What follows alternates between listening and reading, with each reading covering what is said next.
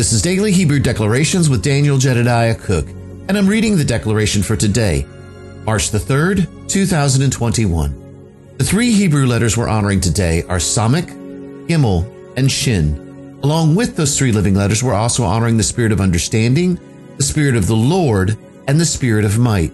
We also want to honor Pastor Robbie Smith, Apostle Aaron's wife, here at Gates of Zion. The declaration today reads this healthy daily dependence on Yahweh's grace and mercy, transporting earth's treasure to heaven and heaven's treasure to earth. Amazing the four desert mothers, Sarah, Rebecca, Leah, and Rachel, seeing through Yahweh's eyes and bringing to bear the world to come. Now, today's declaration begins with something that, that Yahweh just dropped in my heart just a moment ago as I was as I was thinking about this. There are many mornings that that I'll be perfectly honest with you. There are many mornings that I sit down and begin the declaration, and it's a, a restart after restart after restart. Maybe one of these days I need to put together a bloopers, um, but I do tend to uh, delete the ones where I bloop a little bit. But uh, hey, funny enough, we're talking about Yahweh's grace and mercy today. Great time to be talking about the the bloopers when it comes to the daily Hebrew declarations. But there's a, a healthy daily dose on Yahweh's grace and mercy. And as I was thinking about that, I was thinking about the two Hebrew words that make up grace and mercy. Grace in Hebrew is chen, and it's spelled chet nun final. Mercy, on the other hand, is spelled chesed. So it's chet, samech, and dalet. And it suddenly hit me about those two. When I look at the those two words from the uh, from the Hebrew perspective, or from the Living Letters perspective, I guess I should say, I began to see something about the two of these. Grace is a word that is about identity. Mercy is a word that is about a verb. It's about an action. It's about something that that is done. So as we stand in the, the, the grace and mercy of Yahweh, we stand in his identity and his action. So what do I mean by that? Well, the Hebrew word for grace, like I said, is is chen, and chet is a, a, marriage letter. That's the, one of the ways that I like to, to, to talk about it because there's no better way to describe chet except that it's a vav and a zayin that have been yoked together, and of course that can be the the the, the groom, Yeshua himself, and the body of Christ and the bride of Christ being yoked together. But that also represents the place of, of even of husbands and wives here on the earth. If you can take and, and correlate it with something in the heavenlies, then there is an earthly perspective of it as well. And so marriage and marriage contract is really wrapped up in that place of, of the chet. So there's protection. Uh, chet also means fence or boundary. But I love the way that, that Chet begins to talk about the contract and the marriage covenant together. Nun final is a letter that begins to describe about who we are. We are a son, we're a king, an heir, and a priest. And nun final, Yahweh's only ever given me one definition for the living letter nun final. Till we all come to the fullness of the measure of the stature of Christ. And so you see, it's in the nun final that we stand as the fullness of sons. We stand in the fullness of being in Christ, the Mashiach, and standing full in Him, having put on the mind of Christ, being completely and becoming completely like Him. Because you've heard me say this before. As we look into the face of the Father, as we look into the face of Yeshua, we become what we behold. So, Chen is then an identity letter. It's talking about the identity of, of who we are in covenant with Almighty Yahweh and who we are as sons, kings, heirs, and priests. Mercy, chesed. When I look at that letter, once again, I go back to that covenant, that promise, right? The promise of Yahweh. This is the same letter that starts the living letter uh, that, that, that talks about with, with grace, with chen.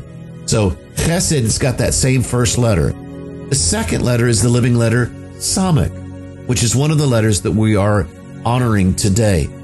Samech, really one of the, the most simplest ways to describe that word or that letter is as supernatural support.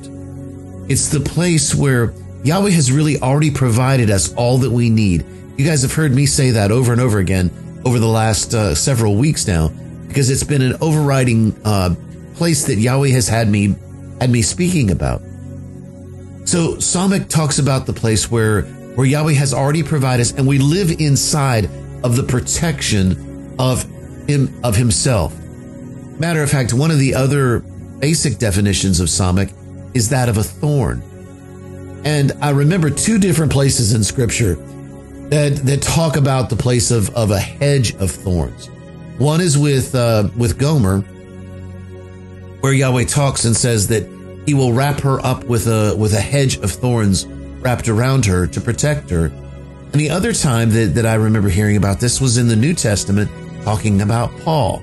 Now, it's not an overt um, place where it talks about it with Paul, but on the road to Damascus, Yahweh did ask him when he was speaking through the light or speaking from the light, Why are you kicking against the goads? Why are you kicking against the thorns?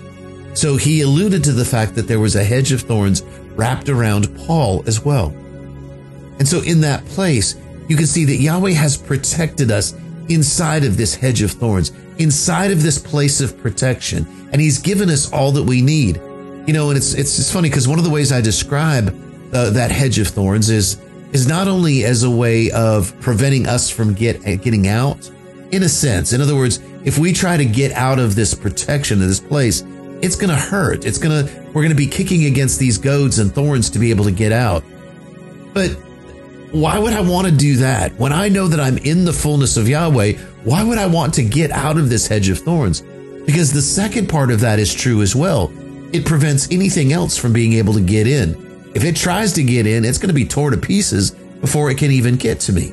So it's a place of protection. It's a place of surrounding. It's a place where Yahweh has surrounded us by his, by his hands and we are in the palm of his hand. So you see, the the the samech there talks about the place of realizing that Yahweh has already given us all that we need, and it's from that place of the supernatural support that we can then use what Yahweh has given us. But I love the last letter of Chesed, which is Dalet. Dalet is the door. Dalet is the place where where it's allowed we, we go to the place and we make the choice. Do we bring these things that Yahweh has given us in the heavenly realms? in the place of his covenant with him, in the place where he's given us supernatural support, and we take it to the door and we bring it into the earth. So you see, that's why I'm saying grace and mercy are grace is identity, mercy is an action. And the two work hand in hand. So as we operate in the place of Yahweh's grace, in the identity of who we are as sons, and as we operate in the mercy that Yahweh has given us. And Yahweh, and we, we, we walk through that door and we look at that place of being in supernatural support. So do we when it comes to the world. We operate and we show the world Yahweh's grace and mercy. We show him his identity and his promise all wrapped up together in one. you see, that's why we're talking about transporting Earth's, Earth's treasures to heaven and heaven's treasures to earth. You see, Gimel talks about that journey back and forth, that place where there is a run and a return, if you will, as we run to the uh, run to, to the, the heavenlies, as we run to the face of Yahweh, and we, we we we look into His face, and He begins to reveal to us all the things that He's promised us and all the things that He's given us, and then we take hold of those things and we bring them into the earth, and then we take those things of the earth that we need to bring before His presence and we take them back to him. Gimel does that. You see, Gimel, one of the ways that you can see Gimel is as a camel. And many people think, you know, when they think about the camel, they think about the camel really coming only in one direction, and that's coming in. And that's good. That's there's nothing wrong with that. However, a camel does both directions. In other words, if I look at it from the perspective of the Silk Road, as I left my place in, say, Asia, and bringing all these these the these uh, jewels and and spices and so on, I'm going to bring them over to to sell, and then I'm going to be carrying back the prosperity of what I've received and bring them back to, to my home. So there is a, there is a constant flow as there's an exchange of Yahweh's grace and mercy in us. You see, thank you, Yahweh, for the four desert mothers, Sarah, Rebecca, Leah, and Rachel, because they have helped us to see through Yahweh's eyes and bringing the world, bringing to bear the world that is to come.